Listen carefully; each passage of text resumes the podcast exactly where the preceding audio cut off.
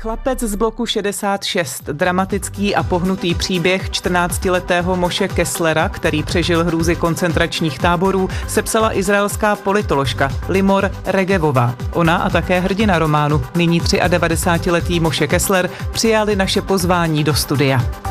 Recenzní okénko naplní dnes nakladatelský redaktor a editor Jan Schulz. Vybral pro vás tři novinky, mimo jiné filozofii moderní písně od Boba Dylena a Martina Vacková rozdá knižní výhry a prozradí novou soutěžní otázku.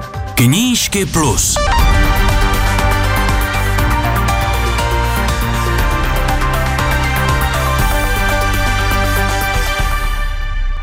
Dobrý den, vítejte při prvním adventním vysílání tohoto roku. Inspirativní poslech vám přeje Karolína Koubová. Úvod, jako vždy, patří literárním aktualitám tohoto týdne. Letošní britskou Bukrovu cenu za román získal irský spisovatel Paul Lynch za knihu píseň proroka. Ta podle předsedkyně poroty Esy Edugianové nutí čtenáře vymanit se z vlastní nevšímavosti, zatímco sleduje děsivý úděl ženy, která se snaží ochránit svou rodinu v Irsku upadajícím do totality. Knihovny v Polsku a po Baltí se staly terčem série krádeží, které se zaměřily na ruskou literaturu 19. století. Zloději vzácné knižní originály v hodnotě dohromady téměř 2 milionů eur nahrazovali kopiemi a knihovníci si krádeží všimli až později. Stopy vedou do Moskvy, některá díla se objevila na tamních aukcích. Cenu Miloslava Švandrlíka, kterou uděluje obec spisovatelů za nejlepší humoristickou knihu, získala Lucie Vaňková za publikaci Putování leklé ryby. Porota vybírala ze 30 titulů. V Brně se dneškem završil adventní knižní jarmark Knihy v Brně. A pohled na první pětku žebříčku bestsellerů od Svazu českých knihkupců a nakladatelů vypadá následovně.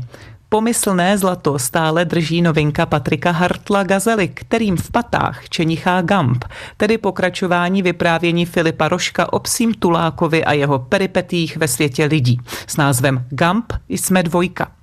Detektivka Roberta Brinzy, Tíživé ticho, je stejně jako naposledy třetí. Na čtvrté pozici došlo ke změně, z pátého místa se sem posunul Sudetenland Leoše Kiši, známějšího jako František Kotleta. A první pětku uzavírají povídky Haliny Pavlovské s vypovídajícím názvem Rande, tedy o tom, co všechno se na milostních dostaveníčkách může stát. Chlapec z bloku 66. Tak pojmenovala svůj románový debit izraelská politoložka, vysokoškolská pedagožka Limor Regevová. Jde o osobní svědectví Moše Kesslera, který co by 14-letý přežil hrůzy koncentračních táborů. Stěžení pro jeho záchranu bylo, aby se dostal do Buchenwaldského bloku 66. Tam totiž operovala odbojová skupina vedená českým komunistou a politickým vězněm Antonínem Kalinou.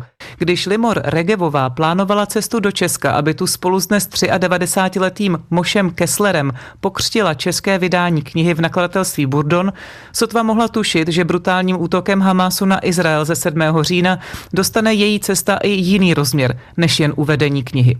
Co by odbornice na izraelsko-palestinský konflikt tak odpovídala i na otázky týkající se situace v pásmu Gazy a možnosti mírového řešení.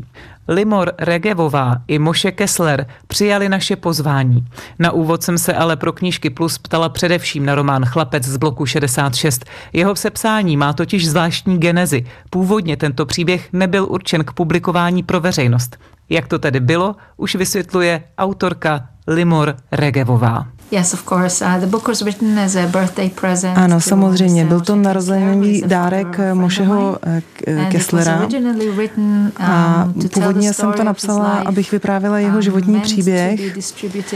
A eh, ten záměr byl, aby ta kniha eh, byla distribuována jenom mezi rodinu a přátelé. Mělo to být osobní dárek pro něj, jenom zaznamenat vlastně jeho zkušenost a dárek pro kohokoliv, eh, s kým by ten příběh chtěl sdílet. Knih o holokaustu a koncentračních táborech bylo napsáno mnoho. Tak jakým příspěvkem, který se týká dějin je právě vaše kniha? Uh, myslím, že přidaná hodnota um, téhle knihy přichází z různých uh, vrstev. Uh, za prvé je to příběh přeživšího, který mu je 93 a který nemluvil mnoho, mnoho let. Takže je to opravdu příběh někoho, kdo z perspektivy 90 let se ohlíží um, zpět a dívá se na své dětství. Um, tak je to příběh, který odhaluje uh, neuvěřitelnou a uh, neznámou uh, záchranou operaci, která proběhla v koncentračním táboře Buchenwald.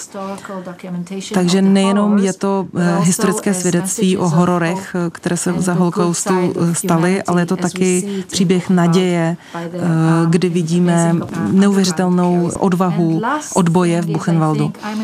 A e, poslední věc je ta, že já jsem e, akademická výzkumnice a e, ten příběh není jenom založen na osobním svědectví, ale také ho doprovází obrovský výzkum, akademický výzkum, kde jsem opravdu kontrolovala všechna historická fakta, která v té knize jsou.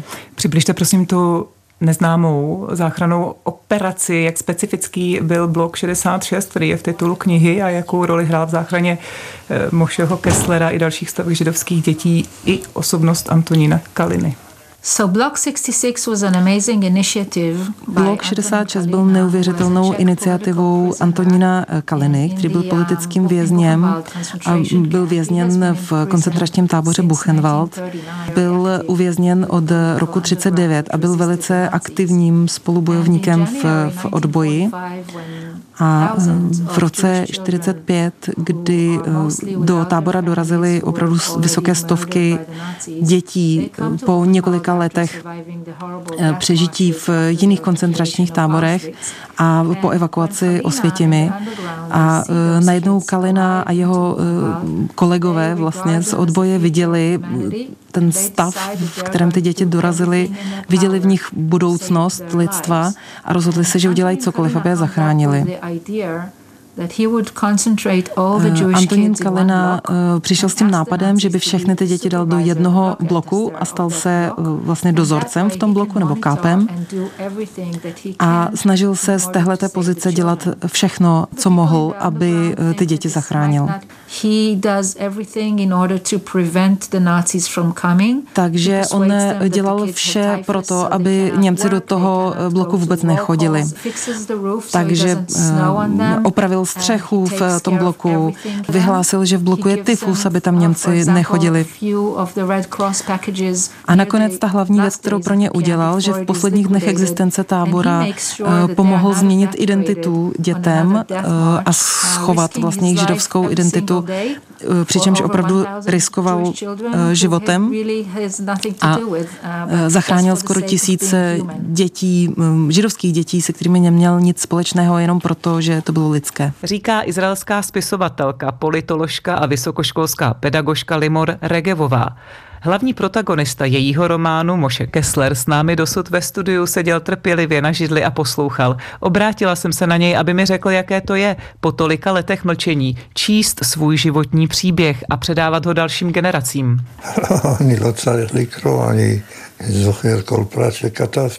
Nemusím si to číst, tu knihu, pamatuji si a, a jsem velice spokojen s výsledkem a jsem moc rád, že se dostává teď k českým čtenářům. A jak moc jste do textu zasahoval? Je to naprosto autentický příběh. Tak jaké to je ho vlastně si takto připomenout? Nebylo to snadné rozhodnutí a také mi trvalo dlouho se proto vůbec rozhodnout, o tom takhle mluvit, ale jsem velice rád a nelituju. Jak vzpomínáte na Antonína Kalinu? No, Nikdy jsem s ním vlastně osobně nemluvil, nebo nemám na něj eh, jasné vzpomínky. Tehdy jsme se soustředili pouze na přežití, ale když se ohlížím po válce, tak vím, že on má podíl na mém životě. V knize se dočteme, klíč k porozumění tomu, že jsme dokázali vstát a jít dál, je možná ukryt v tom, že jsme mohli přispět svým dílem k budování státu Izrael, nového domova pro vykořeněný židovský národ. Tak se musím zeptat na to, jak vnímáte současnou situaci v Gaze a v Izraeli. Je to hrozné, co se teď v Izraeli děje, ale věřím, že zvítězíme. S Hamásem bohužel není domluva, protože si přeje palestinský stát od řeky Jordán až k moři což znamená vyhlazení státu Izrael a to se nestane. Řekl mi jeden z přeživších holokaustu, Moše Kessler, hlavní hrdina románu Chlapec z bloku 66 od izraelské spisovatelky Limor Regevové. Rozhovor s ní i s panem Kesslerem tlumočila Asia Mejtuvová, která rovněž knihu pro nakladatelství Burdon přeložila. Posloucháte Knížky Plus. Novinky na pultech knihkupectví, typy a rady pro čtenáře. Vrátit se k ním můžete na webu plus.rozhlas.cz, v aplikaci Můj rozhlas a v dalších podcastových aplikacích. A je tu recenzní okénko, jeho hostem je dnes nakladatelský editor a redaktor Jan Schulz a pro svůj výběr třech pozoruhodných titulů má dokonce jednotící linku. Všechny knihy jsou svým způsobem přehledové. Uslyšíte o souboru 660 textů Boba Dylena. Nabídneme vám galerii českých intelektuálů 20. století, anebo, a to jako první, přehlídku kultovních osobností českého folku, které představuje v knize rozhovorů s názvem 25 na pamětnou Aleš Palán. Vydalo nakladatelství Galen. Tam jsou vlastně ty důležité osobnosti, nejen tedy toho jádra šafránu jako Vladimír Merta, Vlasta Třešňák, Dáša Voňková, Jaroslav Vůdka, ale jsou tam i další lidé, kteří vlastně byli s šafránem spjati, Bohdan Mikolášek, Zuzana Michnová, Burian s dědečkem. Pak jsou tam samozřejmě další osobnosti, které třeba hrály i v kapelách, nebo třeba někteří byli spíš svojováni sportou. Třeba tam je Žalman Lohonka, který mimochodem tam má moc hezký odpovědi. Takže, Možná takže... ještě jenom doplňte, prosím, eh, ke združení Šafrán pro někoho, kdo zase... Združení Šafrán bylo združení písničkářů na první polovině 70. let, v podstatě eh, do roku 76, eh, které združilo pro určitou organizaci, pro, pro zjednodušení vystupování, pro společné koncerty ty výrazné osobnosti českého folku, tehdy a takým organizátorem toho šafránu a organizátorem těch koncertů byl Jiří Palas, který potom vydal paměti nedávno právě taky v nakladatelství Galen. Jaké otázky Aleš Palán kladl, abychom se třeba dozvěděli něco nového, nebo na co se soustředil? Já si myslím, že asi každý publicista nebo každý z nás by položil otázky jiné. On položil všem otázky stejné a teď je tam vidět, jak si naloží. Mně se třeba moc líbil Miroslav Paleček, třeba jeho odpovědi jsou neobyčejně vtipné a milé. Prostě dá se na to odpovědět vážně, dá se mm-hmm. na to odpovědět vtipně. Ta kniha nejde, já si myslím, do nějakého mapování toho fenoménu, srovnávání, historického popisování, jo, nejsou tam žádné bibliografie, diskografie a podobně, ale myslím si, že jednou, jednou ta knížka bude velmi cená právě pro ten celek, že tam je 25 osobností, kde jsou každá úplně jiná a že tam je jakási docela zajímavá konfrontace těch povah, jo, těch tvůrčích natyrelů a já si prostě myslím, že jako v tomhle ta knížka cena je, hmm. ale ještě víc bude v budoucnosti. 25 na pamětnou od Aleše Palána eh, vydalo nakladatelství Galén. My u písní ještě zůstaneme. Argo vydalo filozofii moderní písně od Boba Dylana, kterou přeložila Gita Zbavitelová. Eh, jde o soubor 660 textů Boba Dylana, tak jaké postřehy o populární hudbě nabízí? Kam se to posouváme od folku? Eh, posouváme se daleko od folku, což bychom ani nečekali u Dylena, mm-hmm. ale on miloval vlastně už jako dítě a samozřejmě potom už jako chlapec vlastně rock and roll a vůbec veškerou hudbu. Eh, já si myslím, že on je skutečně encyklopedický znalec eh, americký populární hudby. Myslíme-li populární hudbou blues, rock and roll, populární hudbu středního proudu, jo, prostě úplně všecko a nesmírně eh, to celý život sledovala samozřejmě proto, že sám muziku dělal, ale určitě tou, tou svou, jo. on samozřejmě nemohl napodovat nějakou zpěvačku, která zpívala pop. Ale zajímala ho, zajímala ho, jak je udělaná píseň, zajímala ho melodie, jakým způsobem pracuje text a eh, mně se na téhle knížce moc líbí to, že on si v podstatě dělá ze čtenářů legraci. jak to? Ta knižka se jmenuje Filozofie moderní písně. Přitom mm-hmm. o filozofii tam nejde vůbec. Ani a o moderní píseň jde, nebo jde o nějaké historky, Jde tam zážitky. o moderní píseň, ale většinou o angloamerickou, teda většinou teda jsou tam americký interpreti, tam anglických pár. A myslím si, že on se dostane k neuvěřitelně přesným postřehům, který ale propojí s textem, kdy si vlastně hraje jako prozaik vlastně se slovy a vlastně eh, jako on si může prostě ve svém ve svém postavení, který má ve světě a, a v muzice dělat, co chce. A jeho to prostě strašně baví a já si myslím, že když jako čtenář tam nehledá encyklopedické odpovědi na vážné otázky textů populární hudby, ale opravdu se chce bavit s Dylanem, tak ta knižka je úplně ideální. Tak řekněte třeba konkrétní ale, postřeh, který vás zaujal s nějakým mm, vybroušeným no, no ne, od Boba Dylana? Mě, se na něj, mě se, tak, takhle, takhle bych to eh, asi nedokázal charakterizovat. Mě tam jde spíš o to, že on si vybírá někdy úplně marginální písně a marginální autory a pojednává o tom, jako kdyby mluvil o Goethovi nebo o, o Shakespeareovi. Samozřejmě má tam i velký, velký osobnosti, Johnnyho Cashe že, a, a podobně, ale eh, myslím si, že eh, tam je právě zajímavý to, že on ukáže na nějakou drobnost a když potom si tu písničku dohledáte na YouTube nebo si ji prostě najdete, tak zjistíte, že ta písnička je skutečně zajímavá. A teď víte proč. Čili ta knížka je do značné míry jaksi otiskem obrovských znalostí Dylanových a současně je i hrou, zábavou pro něj samotného, ale vlastně i pro toho čtenáře. A něco z toho zachytíme právě v titulu Filozofie moderní písně. Je to Bob Dylan, který je autorem pro nakladatelství Argo, přeložila Gita Zbavitelová. Dostáváme se ještě do třetice k titulu Pavla Kosatíka. Česká inteligence 20. století vydalo nakladatelství deníku N a jde o profil 50 předních českých intelektuálů a intelektuálek minulého století. Kdo se do Kosatíkova výběru kvalifikoval? Myslím si, že ten výběr je dán jednou věcí a to je, že Pavel Kosatík skutečně vybíral ty, kteří nejenže byli vynikající intelektuálové ve, ve svém oboru, ale kteří přesáhli ten obor do jakési, bych řekl, takovým jako nehezkým souslovím řečeno, eh, jako společenské angažovanosti. Přičemž ani tam nejde tak o to, že by ty lidi dělali politiku, jako s tím, že zasahovali do veřejného prostoru. On prostě představuje, a myslím si, že velmi zdařilé, velmi zdařilé ty osobnosti tak, že vlastně se snaží je uchopit jako v celku. Proč dělají to, co dělají, jaký byl jejich, řekněme, rodinný zázemí, nebo jejich vůbec cesta životní, proč studovali to, co studovali, čím se zabývali a jak se potom tedy angažovali v tom veřejném prostoru. A mnohdy třeba se tam angažovali jenom tím dílem. Jo? Oni se, oni se ne, ne, neangažovali třeba, že by jako šli na barikádu mm-hmm. někam, jo? Ale, ale, ale prostě už samo to dílo mělo ten společenský potenciál.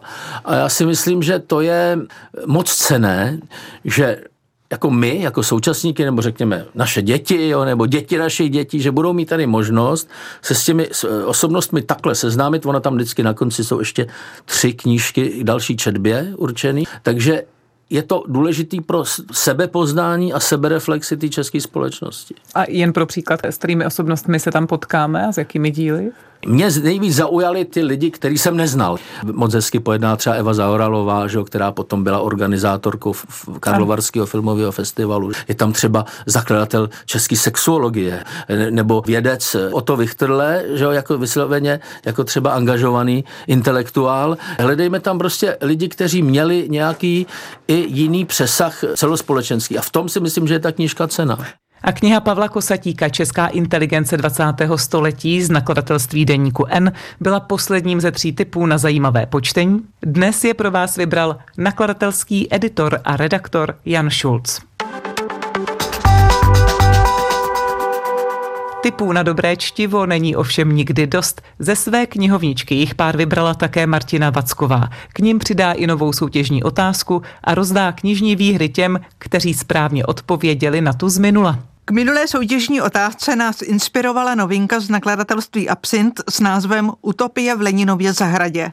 Slovenský novinář Lukáš Onderčanin ve své historické reportáži sleduje příběh československé komuny zvané Interhelpo, která vznikla v dalekém Kyrgyzstánu, aby pomohla budovat sovětský svaz.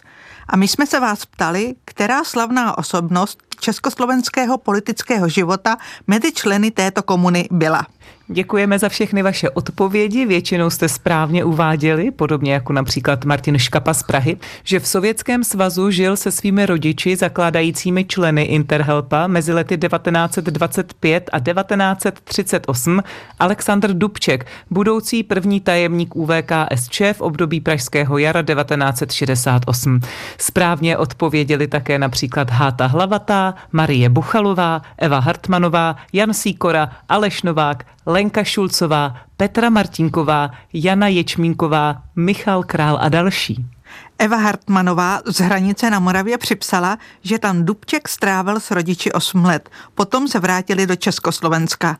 Petr Sitárt z Bratislavy se trochu podivuje, že ani taková trpká zkušenost, kterou tam při budování družstva zažili, jim neotevřela oči a stále věřili ideálům socialismu a později socialismu s lidskou tváří.